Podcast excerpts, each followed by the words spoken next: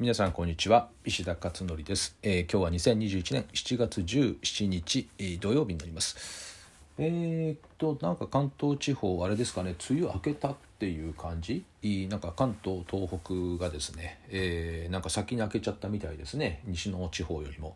ということでもうなんか昨日もめちゃくちゃ暑かったですよね。以前もね音声ファイル音声配信でねえーお話ししてましたけど梅雨の方がいいんじゃないかとまだね気温が低い分っていうね思っていましたけど、えーやっぱりいよいよねこう明けてきましたけど結構早いかな今年ね。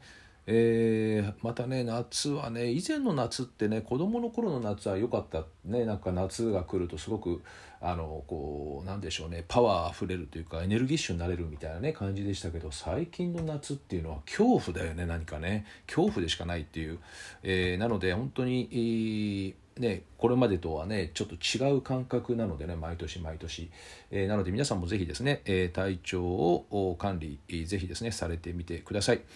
さて、え今日のブログですけれどもお嬉しいメッセージをねいただきましたのでそれを紹介してみました。で、えー中学生勉強法という講座をやっていますけどもこちらをですね受講した、えー子どもがどうなったのかということで、えー今回、えーメッセージをいただきましたので、えーっとまあ、掲載の、ね、確認は取っていますんでね、え個人情報を伏せる形で、えー今回はブログに載せたということです。でどんな、ね、内容だったかというとまあもちろん点数上がったとか点取れたっていう話ではあるんだけれども、えーただねちょっと違ってですね、えー姉妹ですねお姉ちゃんと妹っていうこの2人の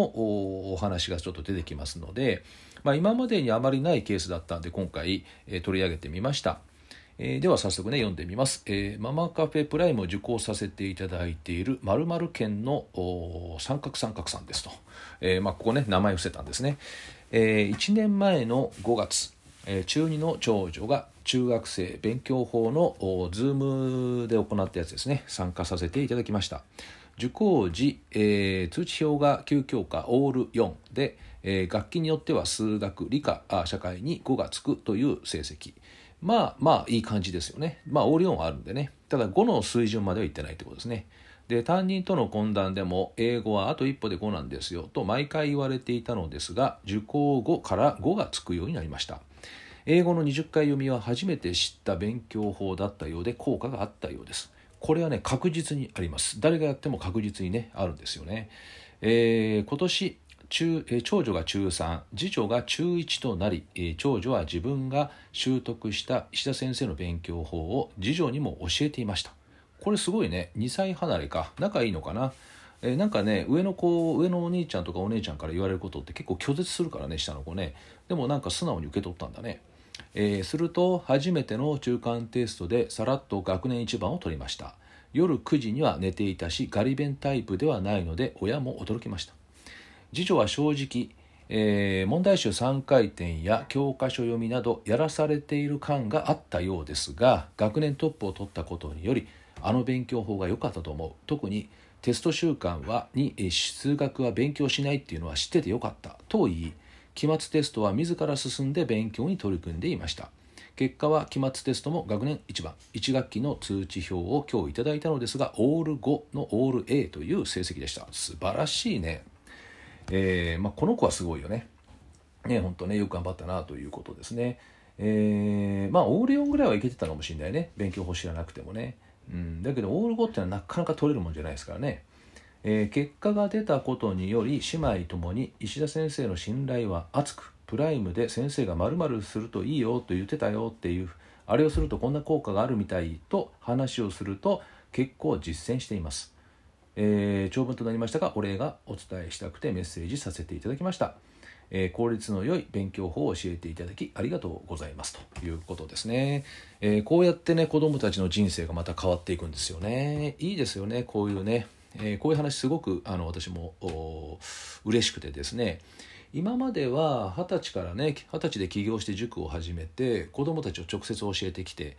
で私がね目の前でその子を教えてね、えー何点取ったかっていうこともよく分かるしね、えー成績がどう変化したかっていうのも分かるし、まあ、それずっとやってきたんですよね。でね成績が上がらないとねもう私自身が落ち込むわけですよ。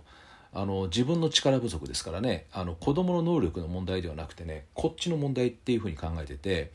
でそんなことをもうずっとやってきてだ結局成績上がるまで教えたんでね、えー、全員上げるわけですよ当然のことながら。だって塾に来てて成績上がらないってそれは塾は詐欺だよねもしね上げてなかったらね。それでお金もらってるわけなんでね。えー、上げない塾っつったらそれ詐欺でしょっていうふうに私は思ってたんで、えー、もうとことんやりましたよね、まあ、そういった中から実際に生み出されたあやり方なので、えー、もうもう私はねほぼ全員に通用するやり方と思ってるんですよね。この勉強のやり方というのはですね。で難しくない。全然難しくないんですよ。で難しくないんだけど知らないんだよねみんなね。で知ってたらすぐ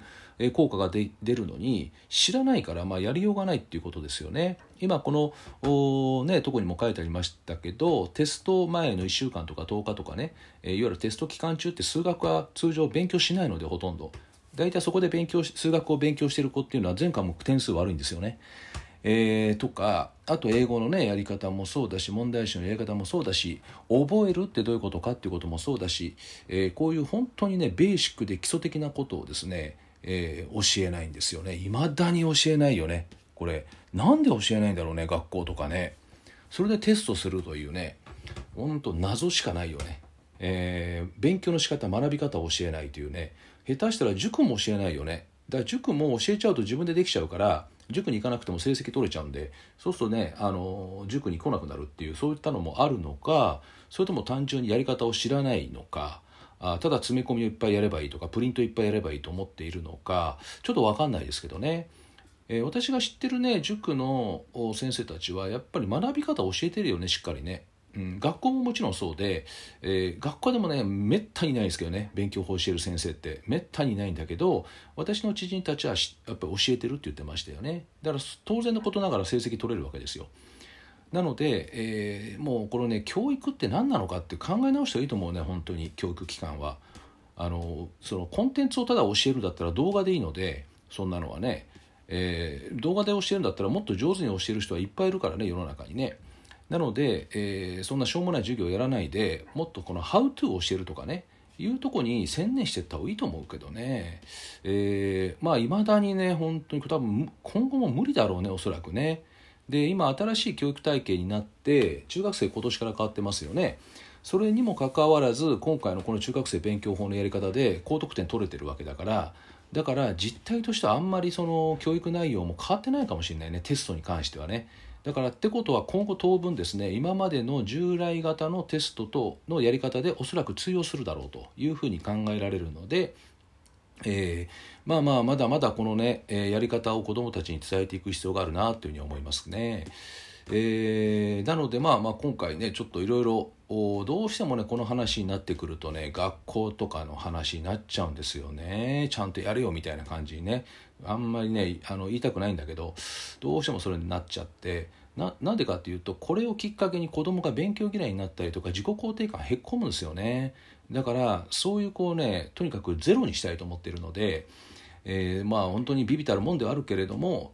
こういった活動をですね地道地道に今やってるということです、えー、だからこういう成果が出たっていうねなんかメールがあるとですね、えー、まあ、少しでも多くの人に知ってもらってですね変われるんだよと簡単にっていういうことを多くの子どもたちやあと親御さんにも知ってもらいたいなって思います。あの勉強しなさいって言っては言あの言っても変わらないんでね。えー、そういう言葉ではなくて「How to」をしっかり知るっていうね、えー、そこがやっぱり重要じゃないかなっていうふうに思っています。えー、ということで今日はこの感想メールを取り上げてみました。えということで皆さん、え良き週末をお迎えください。また次回お会いしましょう。